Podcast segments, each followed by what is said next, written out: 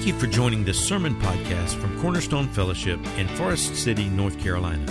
We hope that you are blessed and encouraged by today's message. Cornerstone exists to glorify God as we passionately pursue Him and make Him known through worship, discipleship, fellowship, and outreach. Here's today's message. We're in 2 Peter chapter 1 still, and we will read verse 12 through the final verse of the first chapter. That is positive thinking right there, buddy. We'll read verses 12 through 21. Therefore, I intend always to remind you of these qualities, though you know them and are established in the truth that you have. I think it right, as long as I am in this body, to stir you up by way of reminder. Since I know that the putting off of my body will be soon, as our Lord Jesus Christ made clear to me. And I will make every effort so that after my departure you may be able at any time to recall these things. For we did not follow cleverly devised myths when we made known to you the power and the coming of our Lord Jesus Christ, but we were eyewitnesses of his majesty. Now, he is about to tell us about an event called the Transfiguration. You remember, he was one of three disciples that went up on the mountain that day. He says, For when he received honor and glory from God the Father, and the voice was borne to him by the majestic glory This is my beloved Son with whom I am well pleased.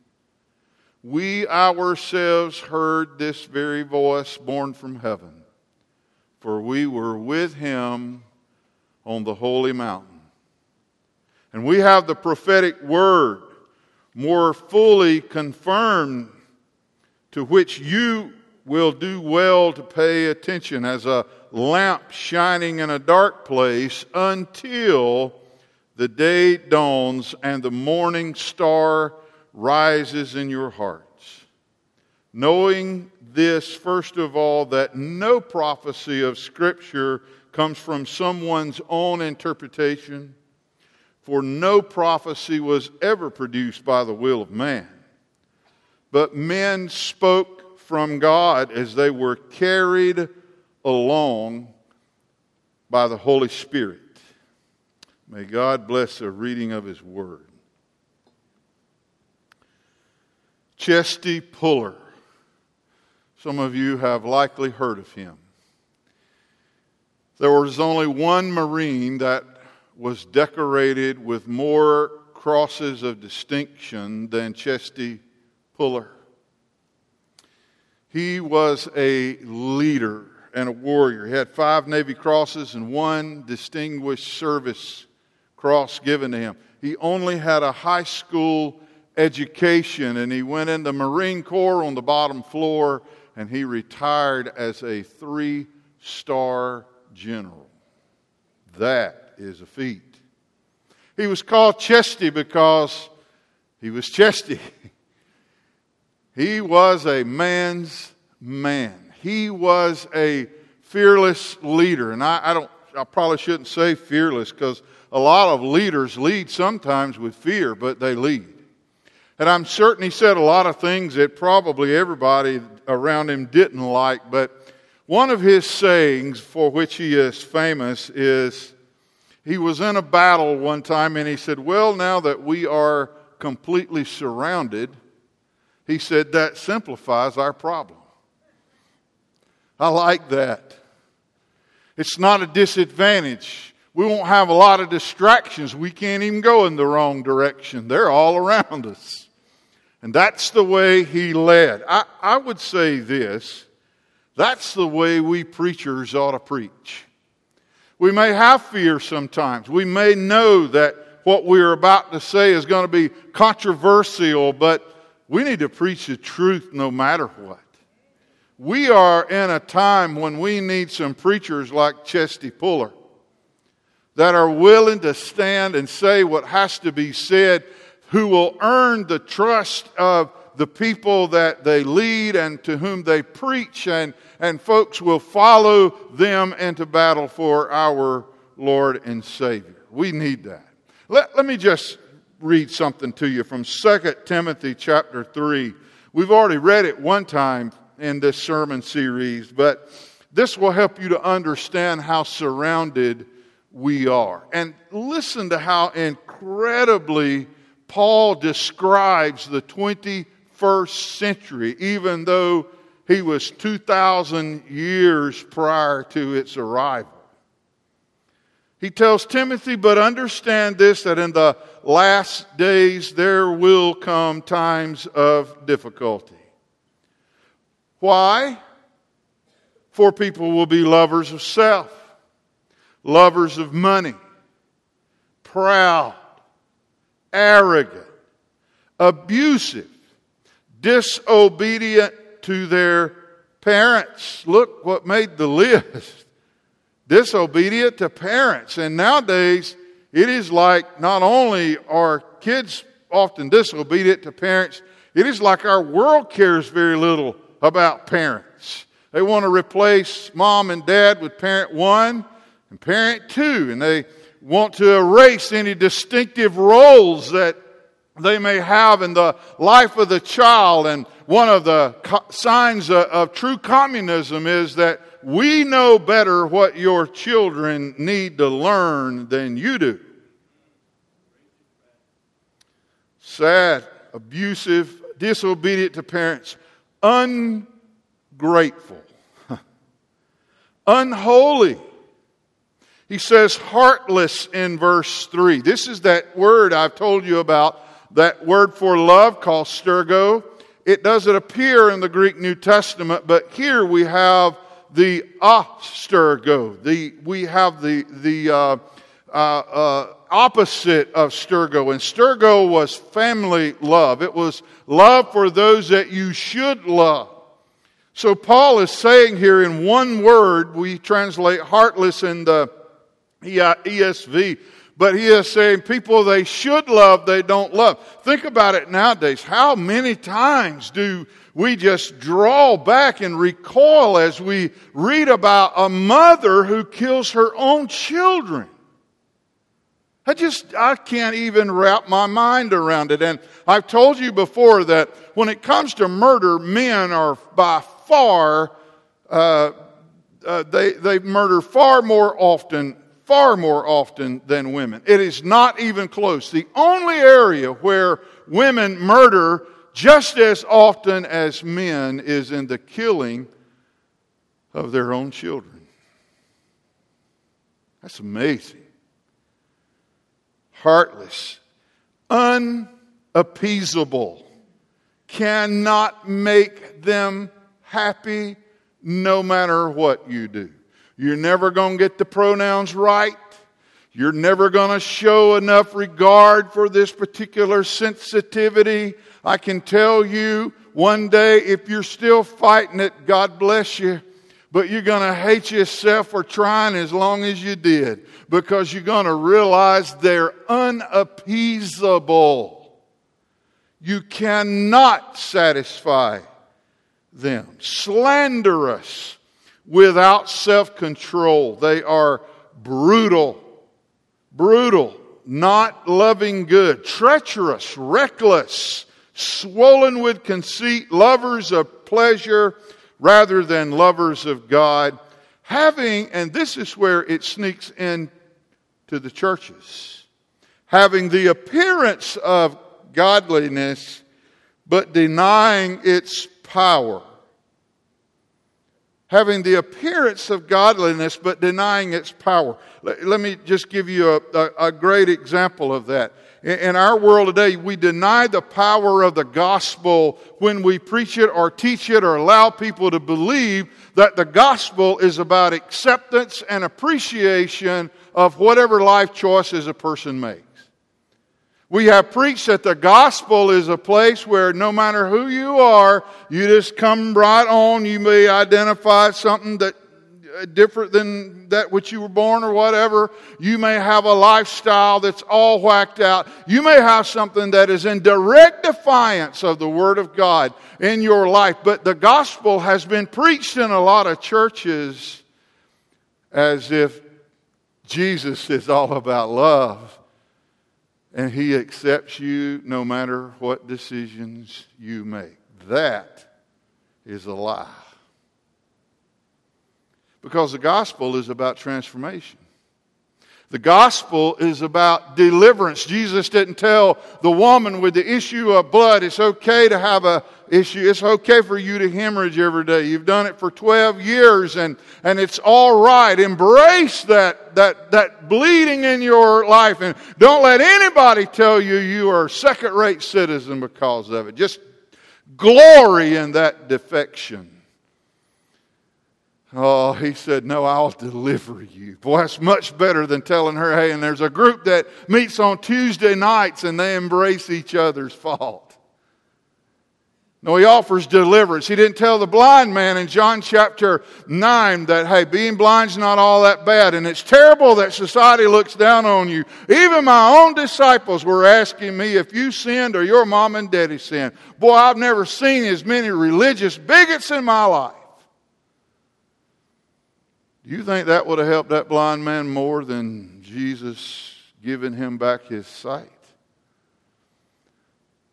You see, when you make the gospel into a place where everybody can bring their sins and feel good about them, you have denied the power of the gospel. And what does Paul say to do with such people? He says, avoid them. He didn't say try to find some common ground. He didn't say try to listen, realize we all have our faults and, and try your best to somehow another reach out to them, affirm them in some way, appease them in some way. We should all just get along. I can tell you, uh, when it comes to wicked people, appeasement only breeds contempt. Paul said, Paul said, the Word of God says, avoid them. It's a powerful word. Most people would say that can't be in the Bible. Well, and I, I'm sure I understand them saying it because most people have never read it.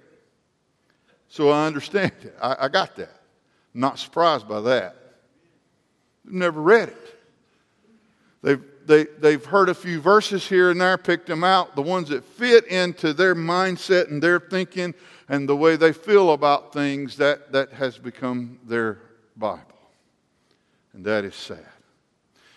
Well, let's take a look. We're surrounded, but Second Peter is helping prepare us for the days that we are facing right now.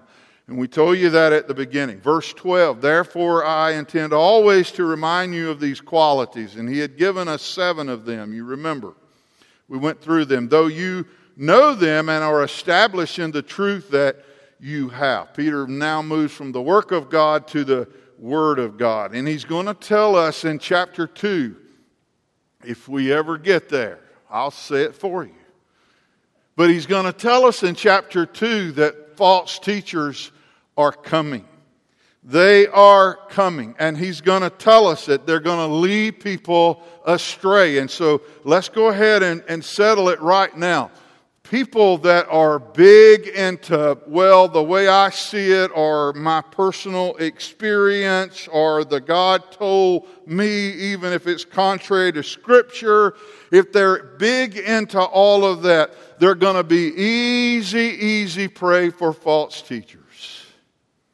If we don't know the Word of God and what God has already said about something, then you can have a dream and you're off to the races because you don't know what God has already said about that. So we need to get into the Word like never before. I love the fact that here at Cornerstone Fellowship, and I don't mean to brag, but I guess I am. We got some great teachers here that teach the Word of God, and I'm so tickled about that. We're about to take a look at the book of James, men. We're going to start in September, go through October. In November, I'm hoping to spend the whole month on Wednesday nights with the youth doing a world, biblical worldview study with them. I'm so excited about all of.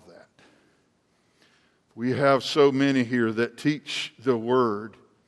If you're desirous, though, of a lot of, well, I, I felt this or I felt that, and, and I'm not saying sometimes we don't feel things. I, I do. I felt the hand of God touch me before and just kind of give me some comfort in my heart. But I can tell you, if you start out looking for some jolt or some uh, uh, uh, emotional experience, it makes you easy prey. I'll give you just a, a little bit of history here. We always talk positively about the great awakenings and how we need more revivals like we had then. And, and, and to some degree, I would agree with that. But let me tell you what happened. And it's not that I want to start going to a Puritan church because it does sound pretty boring. Because they would read the Word of God for hours. But boy, they knew the Word of God. Then the Great Awakenings came along, and guys like Charles Finney began to preach, and boy, it got wild and it got loud. And instead of the women having to sit over on their side, they could just mingle everywhere. And boy, they started speaking in tongues, and women started standing up and doing things they'd never done before. And I'm not saying all of that's bad either, but I'll tell you what happened. It became more about the experience. Do you know churches in America had never given invitations until Charles Finney came along? There were no invitations. We left that business into the hands of God. And I'm not saying again that invitations are all bad. But what I'm telling you is it became all about how you feel, how you see it. Boy, I went to the altar other night and man, the Spirit of God just knocked me down. I was laying there in the sawdust kicking and squirming. People loved and craved those experiences. So during that same time of the Great Awakening in America, there were some other groups that came along. One's called Jehovah's Witnesses, led by Charles Taze Russell. Joseph Smith came along during the very same time with the Mormon movement. And Ellen G. White came along during the same time with the Seventh day Adventist movement. Because when you get people away from the Word and they start to make it more about what I felt or how I see it, then you've let down the gate and you're apt to go anywhere. We need to learn the word. And we have a postmodern term that's still popular today called deconstructionism. And when you deconstruct something that you've read, that means you go, well, now the author might have meant this, but to me, this is what it means. See how you deconstructed that? You took the pieces apart and kind of rebuilt it to where it fits with your spirit. And, and man, I'm telling you, I still see that word. I, I, I see Christians put it on Facebook. It, it, it's incredible because it's like, well, I, that's how I found my truth was deconstruction. Now, I don't care if you read Shakespeare and come away differently than maybe he intended it, but when you read the Word of God, and you know that God is the author and you're willing to sacrifice His intention for your desire, that's when deconstructionism becomes deadly. Becomes deadly. You know, we want to inject ourselves into it. I remember last December when one of the messages from Romans, we talked about the age of the selfie. And that's where we finally got a camera that would turn toward the thing we love more than anybody in the world in America, and that's us. And so we get in and we want pictures of the God's wonderful creation, but we want us in it. They even make a stick. If your arms are short like mine, You can hold her out there, buddy. It, it is like we want to inject ourselves into it. And so when we come across something as human beings like the Word of God that doesn't allow us to bring our opinions and ideas to bear, it is like we have been photoshopped out of the selfie. And human beings nowadays, they hate that with all their heart. Well, I'd like to have a little opinion about. Or that might be what Pastor Mike thinks. I wish you would never, ever care as long as you live about what Pastor Mike thinks. Because what Pastor Mike thinks doesn't matter to a hill of beans. But what does God think is the most important thing you'll ever encounter. So he says, I'm repeating some things that I have already told you. And I'm glad he said that because I repeat myself a lot. So I'm going to base it on Second Peter, that it's okay to do that. But I know we look at things sometimes over and over.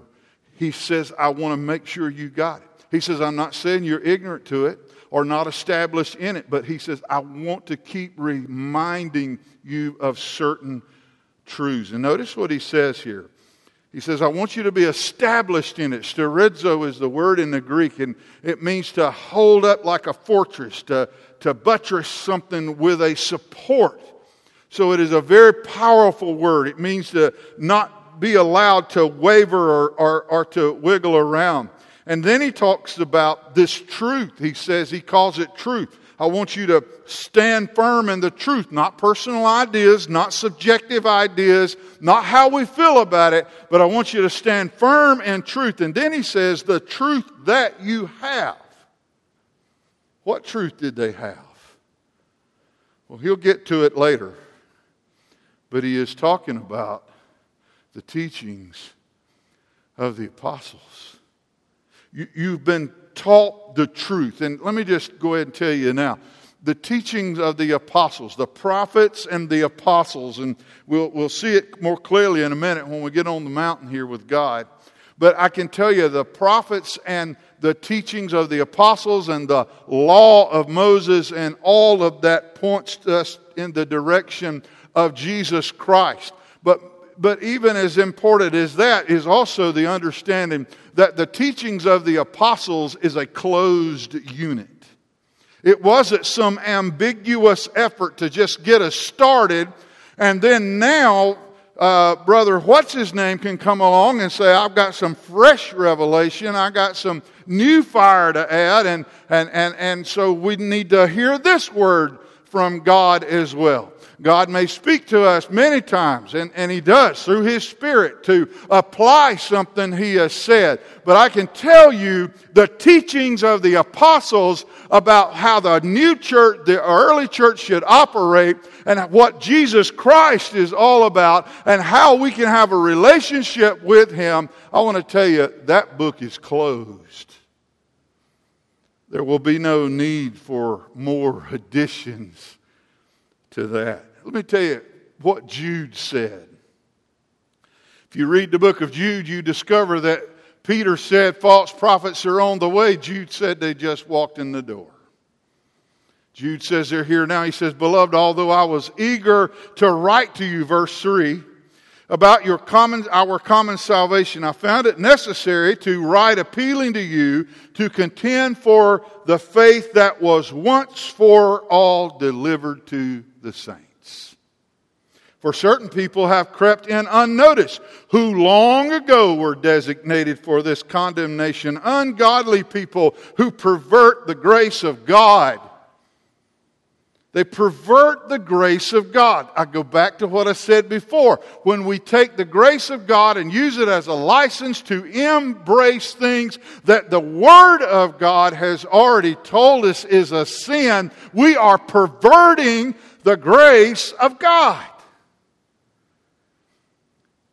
And he even says it who pervert the grace of God into sensuality and deny our only Master and Lord Jesus Christ. In Galatians 1, Paul tells the churches of Galatia there is only one gospel. There is not another, and there are not additions to this one coming. In Ephesians 2, verse 20, he says, We are built on the foundation of the apostles and prophets, Christ Jesus himself being the chief cornerstone. And then if you look at one more, Acts chapter 2, verse 42 says, They devoted themselves to the apostles' teaching. And believe you me, they had a lot of crazy stuff going on at the time. They had all kinds of things happening on the day of Pentecost. They had people publicly being raised from the dead. They had all kinds of stuff that they could focus on, but it says no, they devoted themselves to what the apostles were teaching them. It is so, so very important. Biblical truth. Well, I'm, I'm skipping some things. I'm going to try to do the miraculous today by God's help and grace and finish chapter 1. He says in 13, I think it right, as long as I'm in this body, to stir you up by way of reminder. Fully awaken is the word for stir. It means you you, you, you go in there and, buddy, uh, I don't know if uh, you've ever awakened somebody that, that you, you knew didn't like to be awakened, but man, that, that, that can be dangerous business right there. You start out, honey,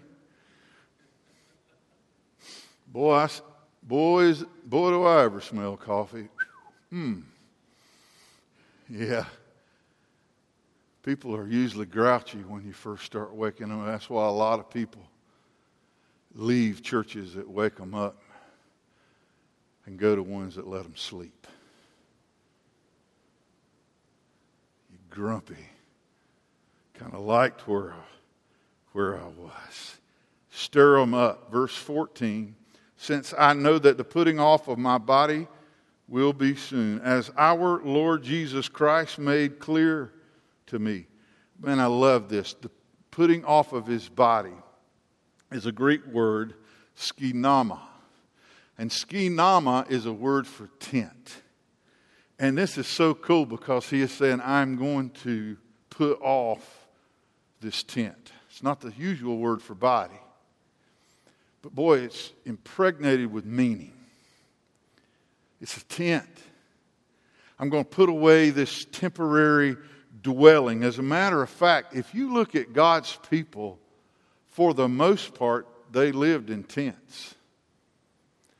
Because living in mansions down here meant nothing to them. Matter of fact, look at Hebrews, uh, or look, I'll read it. Hebrews 11, verse 9 says, By faith, he's talking about Abraham. He went to live in the land of promise as a foreign, as in a foreign land now, he's in the land that God's given him, but he's living in it like it's a foreign land. Living in tents with Isaac and Jacob, heirs with him of the same promise. So, what? Did he just not like cities? Verse 10 says, For he was looking forward to the city, but to the one that has foundations, whose designer and builder is God. Oh, yeah, he was looking for a city, but not one down here on this earth. He was looking for better days. That's why I want to tell you something. If you believe you can live your best life now, I will go ahead and tell you, you can. I know it's a popular book. I wouldn't put the picture up for nothing in the world.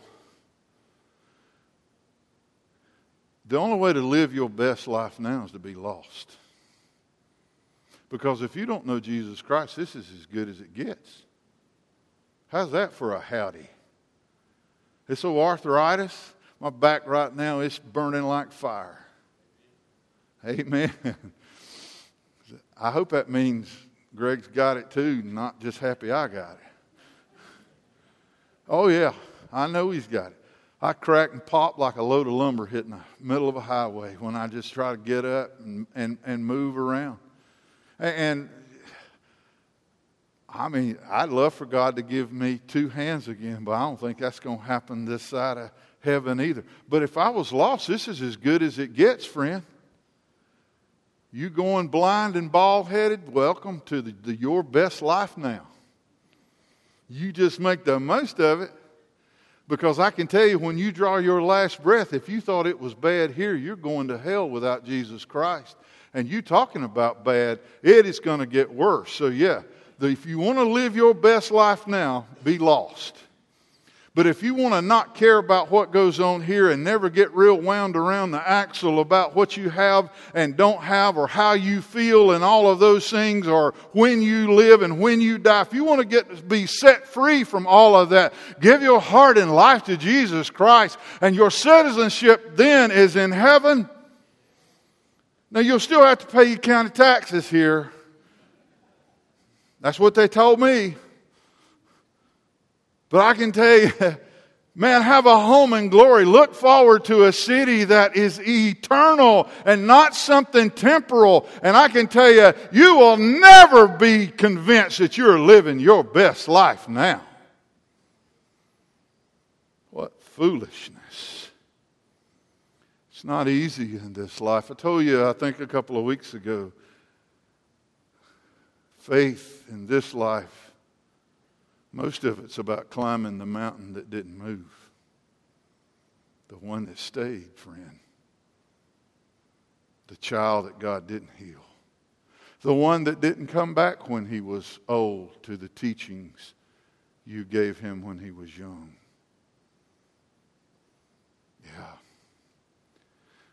John 21, verse 18. Jesus tells Peter, the very end of John's gospel, truly, truly, I say to you, when you were young, and he's telling him about his death, he says, When you were young, you used to dress yourself and walk wherever you wanted.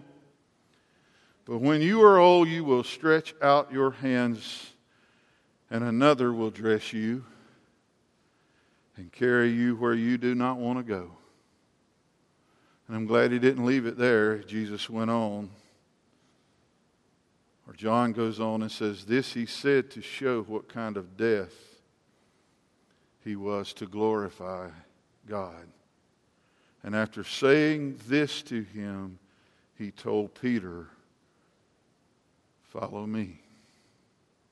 I, I want to just look at that for a, a second. We talk about being followers of Christ, and man, that's the commandment we got from Jesus. Follow me.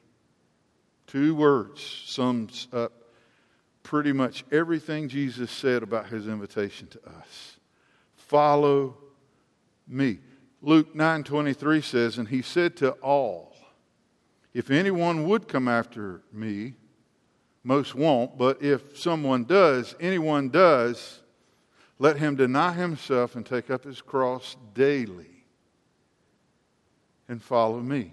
So, if we're going to tell people we are followers of Christ, what would you tell them if they ask you, well, then where are y'all going? I, am glad, I love the song we sang last today, At the Cross, because that answered the question. Follow me. Where are you going, Jesus? I'm going to die. And you're going to need you something to die on, so dig you one out of the pile, put it on your shoulder, and come on, let's go. I'm not here to help you affirm yourself or to embrace your individualism. Oh, I know there are people who just like to shoot me for that. But I'm just telling you what Jesus said because who cares what I think?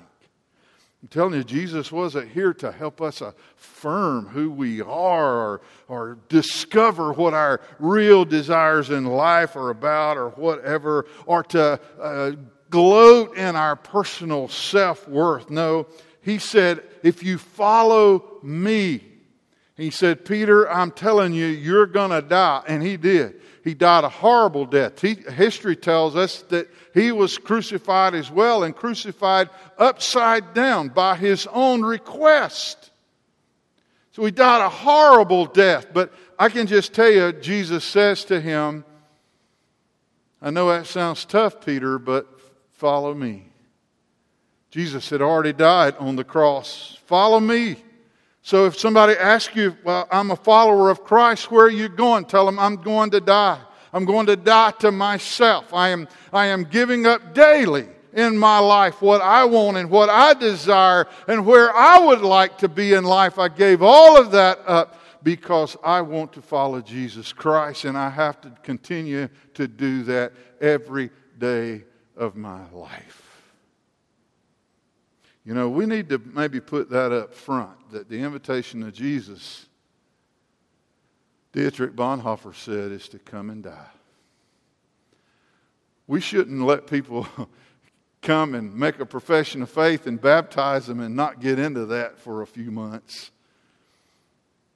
We, we need to put that on the front page of the policy that the invitation is to come to die to ourselves. Verse 15, and I will make every effort so that after my departure, you may be able at any time to recall these things. The word departure, I love it. It's exodon. You hear the word exit in there. But up in verse 11, we didn't read it today, but it says, For in this way there will be richly provided for you an entrance. That is the word isodon. So these two words are, are positioned against each other. But here is the point that Peter is making. When he talks about his death, he doesn't use thanatos, he uses the word departure. I'm not going to die, I'm going to depart. I'm not going somewhere and just decay in the ground. This body will, but he says, I am leaving this world for an eternal kingdom. I am exodon from here and isodon into the eternal kingdom of God. So I think we have it right, Christians, when we talk about our brothers and sisters who have passed on. I mean, their body may be dead, and hopefully it is if we buried them. But these old bodies, they're corruptible. Paul says, yeah, that's a kind of a tough thing to face, but this old corruptible body's got to lay down. We'll bury it in the ground, let it rot and stink down there. But as believers, we take on incorruption.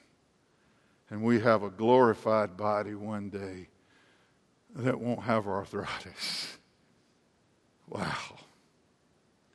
Verse 16 For we did not follow cleverly devised myths when we made known to you the power and coming of our Lord Jesus Christ, but we were eyewitnesses of his majesty.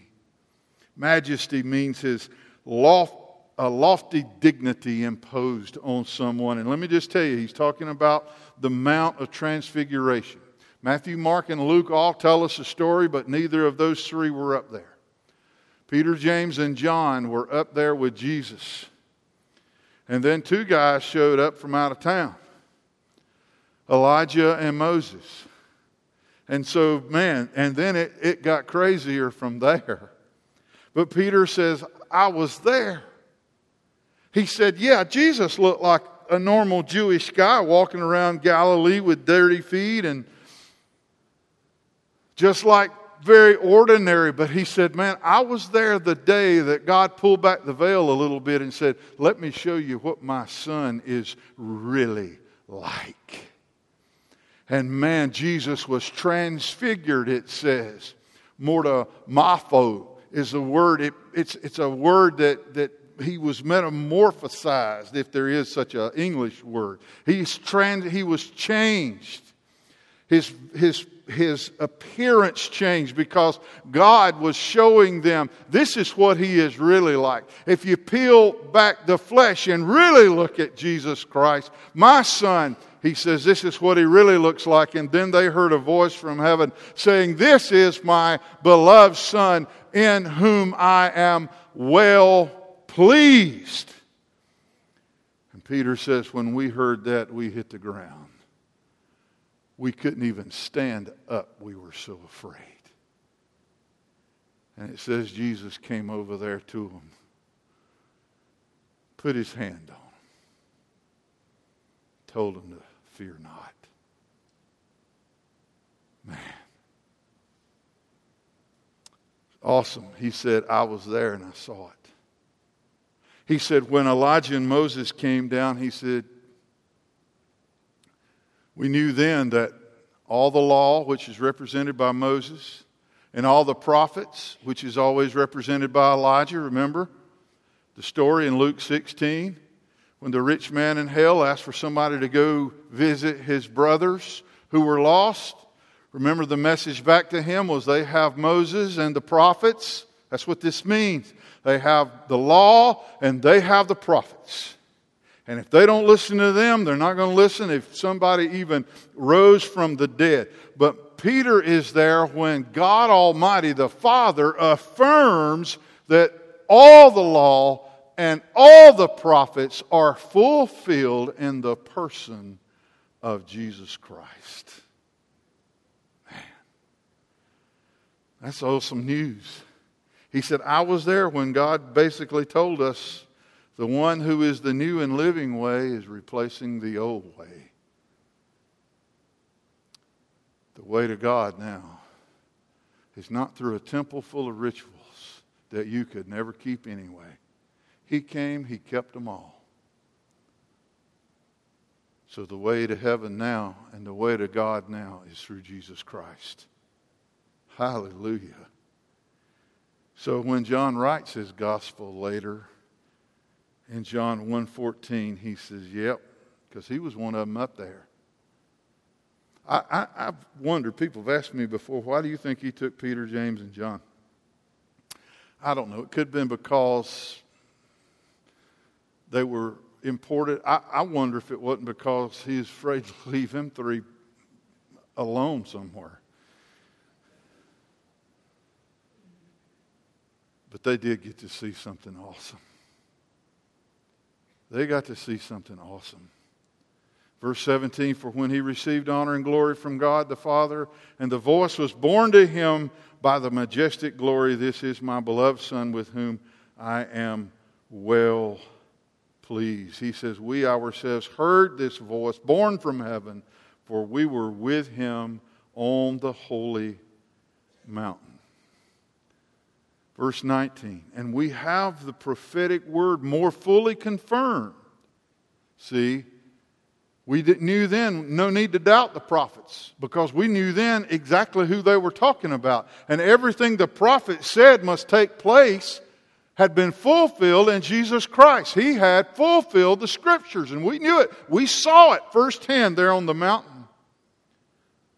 prophetic word was more fully confirmed, to which you will do well to pay attention as a lamp shining in a dark place until the day dawns and the morning star rises in your hearts. Yep, Psalm 119 says, The word of God is a lamp unto my feet and a light unto my path. But Peter tells us one day, the word of God, which is a lamp shining in a dark place, will no longer be needed when the morning star rises. It's so cool. The word for morning star is, it's in English we would pronounce it phosphorus. Phos is the word light, and phero is the word to carry. The one who carries the light, the phosphorus. When he rises, in eternity, he will be the light. And if you got any doubt about it, Revelation 22 16. I, Jesus, voices near the end of the Bible, have sent my angel to testify to you about these things for the churches. The churches need to know. Cornerstone, you're going to need to know because you're, you're surrounded. He says, I am the root and the descendant of David. I am who I said I was the bright and morning star. Yeah. Verse 20 knowing this, first of all, that no prophecy of Scripture, know this, he says, no prophecy of Scripture comes from someone's own interpretation. And I know we've already covered this today, but just remember that prophecy doesn't come from our interpretation. I don't get to look at something and decide that it is prophetic or that God's given me a fresh new word that I need to be out there somewhere coming into town on a fancy bus and calling myself a prophet and filling up a church somewhere on a Tuesday night.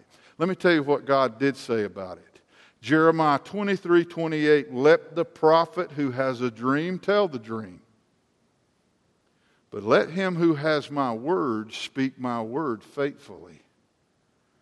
What has straw in common with wheat? declares the Lord. Oh, you had a dream. It's well and good. Don't equate it with Scripture. Because if you do, you're equating straw and wheat. I'm telling you. Did you even know all these verses were in the Bible? You can't, you don't get them watching TBN. I don't know why they don't ever cover them. It just blows my mind. Last verse. We made it. If I don't kill over before I read this last one, if I do, David, you come read it. For no prophecy was ever produced by the will of man, but men spoke from God as they were carried along by the Holy Spirit. Pheromenoi is a word, you hear the word ferry in it. It means to be ferried or carried by the wind. And what is the word for wind in the New Testament? It's pneumos. And what is the word for wind in the Old Testament? It's ruach. And what do both words mean? They mean wind, the wind of God. So the prophets raised their sails, and God blew them in the direction that He wanted them to go in. Man, that's why we can trust the Word of God. Peter says, when you start having those days where you go, man, I just don't know. And I think anybody that thinks critically, and I think we all should, I think we, I don't think we, sh- we, we should just blindly look at anything. I, I think we ought to take a serious look at it. And Peter is offering that to us here. But he's telling us, believe me, I know you weren't there, but I was. And John was, and James was. He said, We saw it. If we ever had a doubt about who Jesus Christ was, we didn't after that day. We didn't after that day. We saw it. And we saw with Moses and Elijah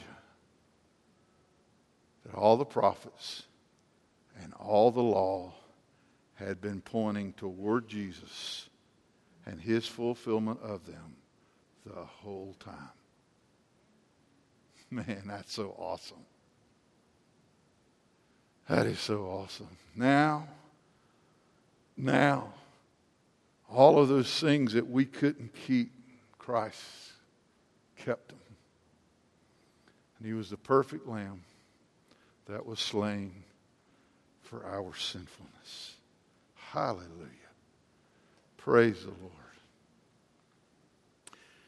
Well, we're getting ready. Somebody asked me recently, are we going to go out and physically fight these people that are against God? No. Because we don't war against flesh and blood. We war against something a lot stronger than flesh and blood. Just think about it. What if, what if the devil was like a physical being? And what if he did show up for church one Sunday? We'd beat the snot out of him. Really? Somebody, it made the papers. The devil showed up over at Cornerstone. Terry dropped him with one shot to the heart. Seat team landed on him. The rest of the church beat him half to death. I wished it was that easy. I get so frustrated sometimes. Do, do you know why uh, working in the shop and things like that's therapeutic, especially for me as a pastor? Man, there's so many things as a pastor I want to change, but I can't. So when I'm in the shop and I got a bolt that's rusty and it acts like it don't want to come off.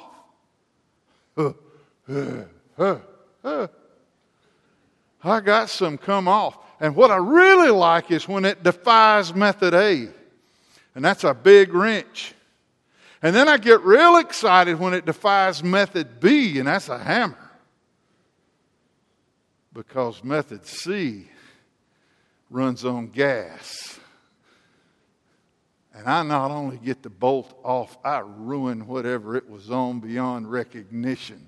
So none of it works now. Amen? but it came off. I did something. Well, I wish I could make people happy like I can loosen bolts. I wish I could open blind eyes like I can bend stiff necked metal. Man, God says, hang in there. You have the truth. Peter gives us some assurance. Don't give up. You're surrounded. It's all right. Lord, thank you. Thank you, God, so much for your truth today. In Jesus' name, amen.